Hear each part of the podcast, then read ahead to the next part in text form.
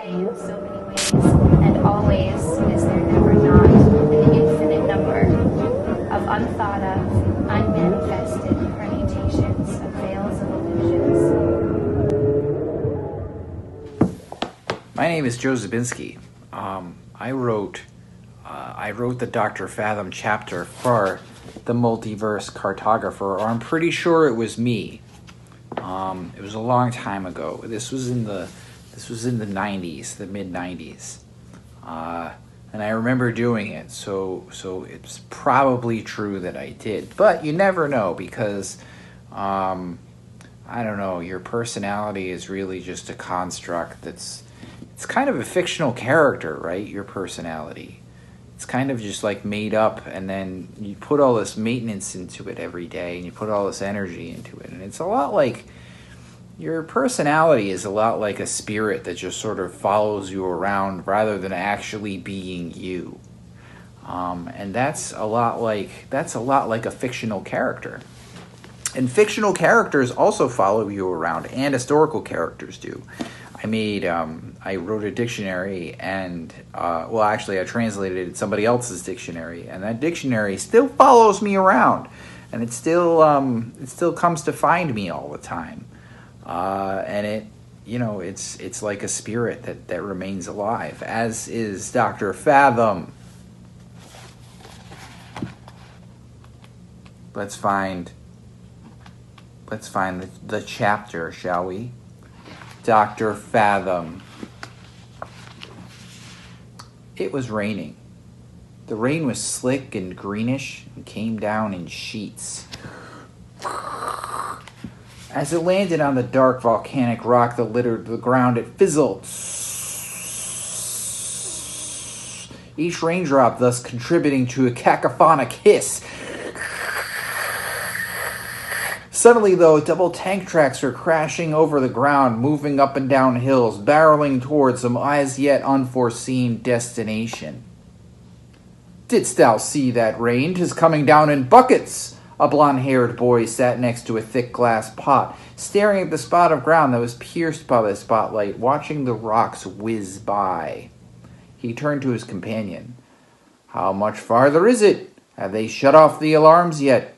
Not yet, my boy. I can hardly make out what they are saying over the hollow radio. This was said by a man in a thick leather overcoat and a wide brimmed leather hat. It was cool in the expediter. Cool as in the temperature, and also cool as in fashionable. He was glad that they had found the warmer clothes because it was a cool temperature and they were fashionable clothes. He had the driving stick in front of him, looking through the periscope at the rocks that seemed to float by underneath the steel treads. A bewildering array of sensors and dials were illuminated in front of him. The periscope started to leak a fluid, drooling onto his hat and dripping onto his long nose. When it hit his beard, he started. But damned periscope leak, he thought. He took a hand off the driving stick and wiped the fluid from his nose, tasting it. It was metallic and sugary. He grimaced. Sun, fetch us the sealant. Sugar freeze be leaking again. Sun grabbed the steel can behind his seat and stared intensely at the periscope. Spotting the leak, he tried to reach it with the brush in his hand, but splashed it slightly from all the turbulence they traveled. A few drops of the silicone compound splashed on the driver's leather coat. A dark face turned to the boy, and the driver wiped at his sleeve. Careful, son, he said. Worry not about the leak for now. I shall be drenched in this stuff by the time we get there anyway. Sorry, Dr. Fathom's son said. Then he saw the first glimmerings of light not deriving from their mechanical missile up ahead behind the next hill. Is that it? Aye, tis it. A gigantic glass globe shimmered in the wet darkness. The rain rolled off the globe, bouncing and sizzling on the volcanic ground, adding to the shining effect of this sphere. They reached it in no time, smashing igneous rock and crushing the ground beneath their treads. Then there was a hissing sound as the pneumatic brakes engaged. Half a dozen mechanical engines moved the driving sticks, the periscope, and Dr. Fathom's seat, allowing Dr. Fathom to rise. He was tall, tall enough for his head to brush the ceiling of their vessel. Just then, a bluish purple haze came over the dashboard, and voices started to come seemingly from nowhere inside the expediter.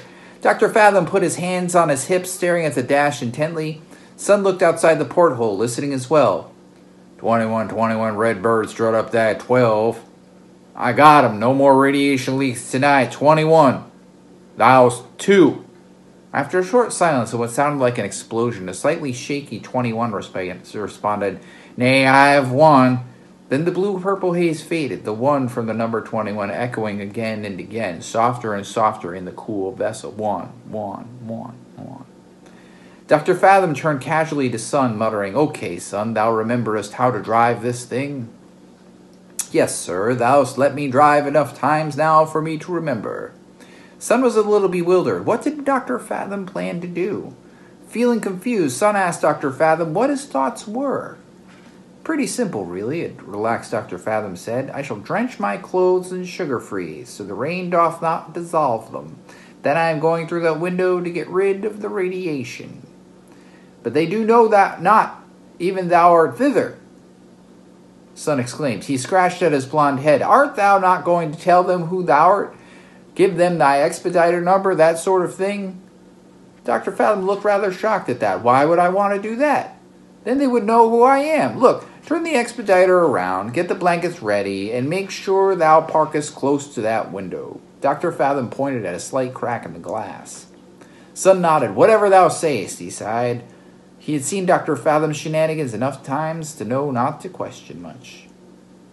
Dr. Fathom went into a steel locker and pulled out some gray boots and a spray can labeled Super Sugar. Super Sugar. Super Sugar. He donned the boots quickly and unceremoniously sprayed his clothes with the amber goop. In seven seconds, his clothes were covered with the stuff. See thee soon, son. Remember, and anyone seeth thee, thy, the cloak works, but the batteries will run out quickly because of the problem from yesterday. Right, Doc. See thee soon. Dr. Fathom stepped to the back of the expediter, smashing his fist down on a rusty red button. A thick steel and glass door closed behind him, and Dr. Fathom took a deep breath. And with that, he stepped onto Venus. This has been The Multiverse Cartographer by Edward Reed and slightly by Joseph Zabinski. I hope you've enjoyed this episode, and we'll see you again in a future episode of probably some other book that I've written. All right. Catch you on the flip side.